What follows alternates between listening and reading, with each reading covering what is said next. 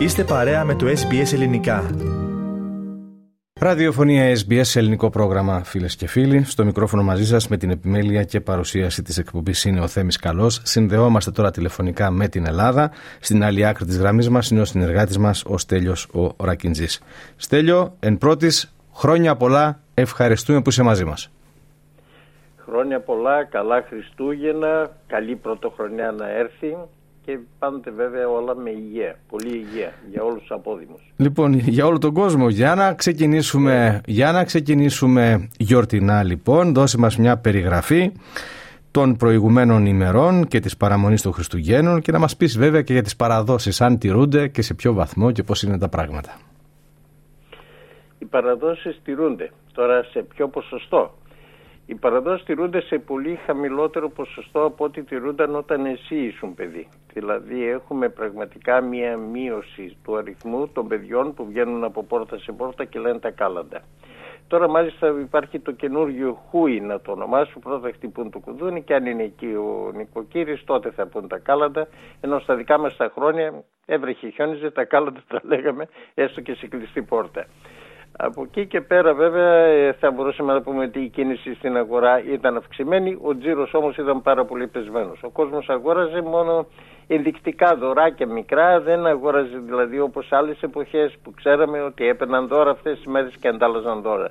Τα πράγματα είναι δύσκολα οικονομικά και αυτό βέβαια συμπαρασύρει θα μπορούσαμε να πούμε και την κίνηση στην αγορά μεγάλη κίνηση, μικρός τζίρος. Από εκεί και πέρα τελικά δεν είναι και λίγοι αυτοί που υποστηρίζουν ότι οι γιορτές του Χριστουγέννου τους φέρνουν μελαγχολία λόγω ακρίβειας και μη ικανοποίηση των ευχών για ευτυχισμένα Χριστούγεννα. Διότι πραγματικά όταν δεν μπορούν να είναι ευτυχισμένα τα Χριστούγεννα και δεν είναι όταν είναι η τσέπη άδεια, αυτό όπως καταλαβαίνεις Θέμη μετρά πάρα πολύ. Θέμη. Ναι, και εδώ στην Αυστραλία έχουμε τέτοιο πρόβλημα με την ακρίβεια έντονο στέλιο. Υπάρχουν αρκετοί συνάνθρωποι μας που δύσκολα τα βγάζουν ε, πέρα, δύσκολα τα φέρουν βόλτα που λέμε λαϊκά και το πρόβλημα οξύνεται ιδιαίτερα αυτές τις γιορτινές ημέρες. Εν πάση περιπτώσει έλεγα νωρίτερα στο πρόγραμμα Στέλιο με αφορμή αν θέλεις και τον θάνατο του Βασίλη Καρά και άλλων γεγονότων νέο επεισόδιο στη Μέση Ανατολή με περίπου 70 νεκρούς εκεί στη Γάζα από επιθέσεις των Ισραηλινών έλεγα ότι το δικό μας επάγγελμα και η δική μας δουλειά δεν καταλαβαίνουν ούτε από γιορτές ούτε από σκόλες η επικαιρότητα δηλαδή και το αυτό συμβαίνει και με τα εθνικά μας θέματα. Ούτε αυτά καταλαβαίνουν από χρονιάρες μέρες. Ε, θέλω να μου δώσεις την εικόνα της ε, κρίσης με την Αλβανία για το θέμα Μπελέρη. Ε, αν υπάρχει σχέδιο συμβιβασμού. Και κάτι που νομίζω εντόπισα το τελευταίο 24ωρο ότι ο δήμαρχος, ο μη εκλεγής που όμως παραμένει δήμαρχος και θα πρέπει αυτό να το πούμε και στους ακροάτες και στις ακροάτριες, ελληνικής καταγωγής είναι και αυτός. Ακούτε το όνομά του να το λένε συνέχεια Γεώργη Γκόρο, Γιώργος Γκόρος είναι. Δεν ξέρω γιατί τον Φρέντι Μπελέρη επιλέγουν κάποιοι να τον λένε ότι είναι άνθρωπος ελληνικής καταγωγής ή Έλληνας της Αλβανίας, ενώ τον Γιώργο Γκόρο, επειδή ίσως είναι σε άλλη πολιτική δύναμη, επιλέγουν να τον λένε μόνο Γεώργη Γκόρο είναι άνθρωπος της ίδιας μειονότητας, της ελληνικής. Και νομίζω ενώ αρχικά είχε ακουστεί ότι υπέβαλε παρέτηση ο κύριος Γκόρος α, Στέλιο, στο τελευταίο 24ωρο κάτι είδα ότι ανακάλεσε ή διέψευσε ότι είχε υποβάλει παρέτηση. Πώς ακριβώς έχει το όλο θέμα; Το όλο θέμα έχει κατά πώ κινεί τα νήματα ο Έντι Ράμα, ο Πρωθυπουργός της Αλβανίας. Δηλαδή είναι ξεκάθαρη η ανάμειξή του. Αλλά ε, ότι επιχειρείται ένας συμβασμός ε, είναι γεγονός ε, θέμη ε, που επιδιώκεται φυσικά από την αλβανική πλευρά. Άγνωστο όμως είναι αν αυτός ο συμβασμό γίνεται εκτός από την Αθήνα γιατί προβλέπει την αναγνώριση εκλογής του Μπελέρη, όχι όμως και την ορκομοσία του όπως θέλει η ελληνική κυβέρνηση, την τοποθέτηση δηλαδή, ε, λένε οι Αλβανοί, ενός μεταβατικού δημάρχου και ανάλογα με την τελική απόφαση του δικαστηρίου, αν δηλαδή κρυφεί ενόχος ο Μπελέρης, θα υπάρξει συνέχεια. Όπως καταλαβαίνεις εκεί εντάσσεται και αυτό το μπρος πίσω του Γκόρου. Ε, δηλαδή ή θα γίνει νόμιμος δήμαρχος ο Μπελέρης ή θα φυλακιστεί αν κρυφεί ένοχος. Σημειώνεται ότι ο Έντε Ράμα βρίσκεται σε πόλεμο με την αντιπολίτευση μετά την απόφαση της Βουλής για παραπομπή σε δίκη του Σαλή Μπερίσα για διαφθορά και η ευρωπαϊκή του πορεία είναι το τέλειο άλοθη για την κρίση διχασμού προς την οποία οδεύει η Αλβανία. Ε, το άλλο σενάριο είναι ο Ράμα να σκληρύνει τη θέση του και να αλλάξει η ατζέντα στα τύρανα. Η υπόθεση αυτή έφερε στην επιφάνεια φυσικά τις ελληνοαλβανικές σχέσεις με αρνητικό τρόπο. Υπάρχει πιθανότητα λύσεων στο θέμα της ΑΟΣ και της ενίσχυσης των διμερών σχέσεων. Είναι αλήθεια πως η Ελλάδα επί της σημερινής κυβέρνησης έχει χάσει κάποιο έδαφος που είχε κερδίσει όλες οι προηγούμενες κυβερνήσεις ενώ αντίθετα έχει ενισχυθεί στην Αλβανία ραγδαία θα μπορούσαμε να πούμε η επιρροή της Τουρκίας, της Γερμανίας και παραδοσιακά βέβαια που υπήρχε της Ιταλίας. Πάντως η Ιωνή δεν είναι καλή. Κρίση ενδέχεται να προκύψει θέμη και στη Βόρεια Μακεδονία, γιατί αν σε εκλογές νικήσει η αντιπολίτευση, είναι αμφίβολο αν θα εφαρμοστεί και πώς ο όρος της Ευρωπαϊκής Ένωσης για την αλλαγή του συντάγματος, ώστε να αναγνωριστεί η βουλγαρική μειονότητα. Οπότε ας έχουμε υπόψη την πιθανότητα ενός νέου σκηνικού στην περιοχή των Δυτικών Βαλκανίων, αλλά γενικά των Βαλκανίων. Θέμη. Πολύ εύστοχες επισημάνσεις. Τώρα δεν ξέρω αν είμαι σωστός. Κυκλοφορούν διάφορα δημοσιεύματα, κυρίως στον ηλεκτρονικό τύπο, ότι ο πρόεδρος των ΗΠΑ, ο κύριος Biden, θα προβεί σε ένα ευρύτερο άνοιγμα, λέει, προς την Ελλάδα αλλά και την Τουρκία, με, με, δεδομένο ότι οι συνθήκες ευνοούν κάτι τέτοιο, υποθέτω οι καλύτερες ελληνικές σχέσεις ανάμεσα στις δύο χώρες που επικρατούν τελευταία. Ένα τέτοιο άνοιγμα του κυρίου Biden τι θα σημαίνει Στέλιο για την χώρα μας και σε συνάρτηση βέβαια με την Τουρκία.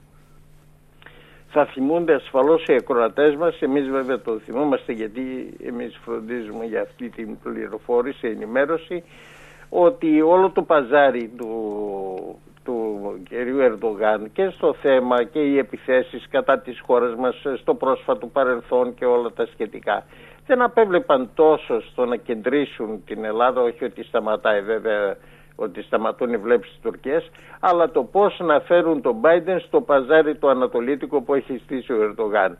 Πάντως είναι γεγονός ότι μετά την τηλεφωνική επικοινωνία ε, δρομολογείται η πώληση των F-16 στην Άγκυρα αναζωπηρώντας το αμερικανικό ενδιαφέρον για την περιοχή. Οι ενστάσεις της ελληνικής κυβέρνησης για τα F-16 έχουν εξαφανιστεί πλέον καθώς η Τουρκία έχει απενοχοποιηθεί ουσιαστικά με την υπογραφή της διακήρυξης των Αθηνών. Όλα αυτά θα γίνουν σχεδόν ταυτόχρονα με την υπογραφή από τον Ερντογάν της ένταξης της Σουηδίας στο ΝΑΤΟ. Όπως καταλαβαίνουν τώρα οι ακροατές μας, μετά από αυτά που είπα, το παζάρι είναι πάρα πολύ ξεκάθαρο, έχει αποκαλυφθεί. Παρ' όλα αυτά, ο Φερετζές τη διπλωματία δεν έχει πέσει, παραμένει. Ταυτόχρονα διπλωματικοί παράγοντες που έχουν εμπλακεί άμεσα και έμεσα στις διερευνητικές συνομιλίες Ελλάδα-Τουρκία εκφράζουν ζωηρές ανησυχίες για τα συνυποσχετικά δηλαδή για τη διακήρυξη. Πράγματι στην Αθήνα είδαμε έναν διαφορετικό Ερντογάν, όχι όμως όπως τον περιγράφουν τα διάφορα non-paper από πλευράς ε, του Υπουργείου Εξωτερικών. Ο Τούρκος πρόεδρος ήρθε στην Αθήνα στις 7 Δεκεμβρίου και έβαλε στο τραπέζι με ομότητα όπως έχει διαρρεύσει ζήτημα κυριαρχίας μικρών νησιών και βραχονισίδων, την αυτοδιαχείριση του Αιγαίου και κοινές έρευνες στην Ανατολική Μεσόγειο, ενώ υπάρχει έντονη ανησυχία για το τι ακριβώς προωθείται στο πλαίσιο μιας συμφωνίας για τα μέτρα οικοδόμησης εμπιστοσύνης. Όμως ο Πρωθυπουργός φέρεται να έχει συμφωνήσει πως ο διάλογος από άτυπος θα εξελιχθεί σε επίσημος μετά τις ευρωεκλογές, προκειμένου να αποφευθεί η επίδραση στην εκλογική διαδικασία, καθότι τα ψηφαλάκια αποτελούν μια διαφορετική θρησκεία εδώ στην χώρα μας δεν είναι καθόλου σαφές με ποιο σχέδιο θα προσέλθει η Αθήνα σε αυτές τις συνομιλίες.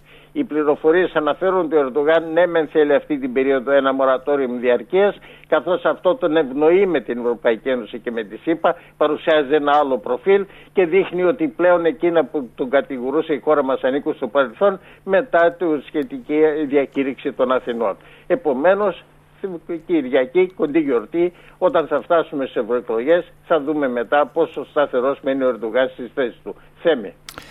Πες μου κάτι τώρα. Στο Υπουργείο Εθνικής Άμυνας αναφέρεται πως υπάρχει μία υποβόσκουσα αναταραχή με πρωταγωνιστές τον κύριο Δένδια και τον κύριο Φλόρο. Τι ακριβώς συμβαίνει;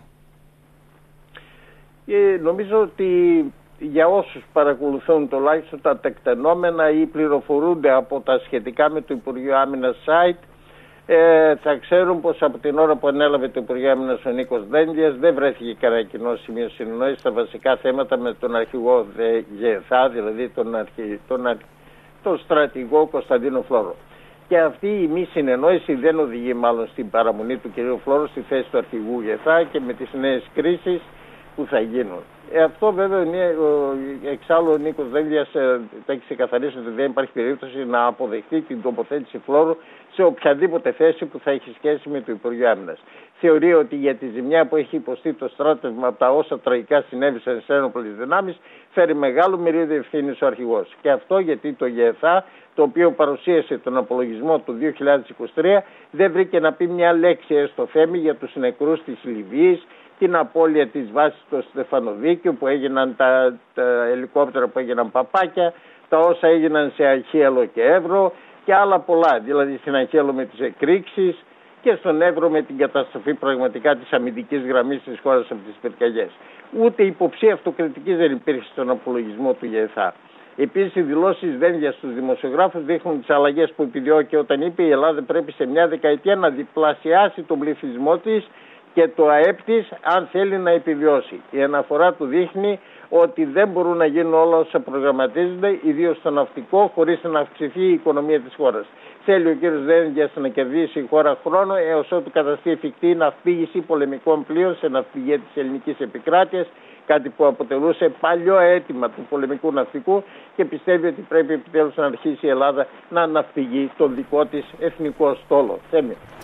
Και με αυτά θα ολοκληρώσουμε για σήμερα, Στέλιο. Ξανά χρόνια πολλά, σε ευχαριστούμε που ήσουν μαζί μας και θα τα πούμε την άλλη Δευτέρα, ημέρα πρωτοχρονιάς. Να είσαι καλά. Και εσάς σας εύχομαι καλές γιορτές, καλά να περνάτε και πάντα με υγεία. Γεια σας. Συνομιλήσαμε φίλες και φίλοι με τον συνεργάτη μας στην Ελλάδα, τον Στέλιο Ράκιντζή. Κάντε like, μοιραστείτε, σχολιάστε, ακολουθήστε μας στο Facebook, στο SBS Greek.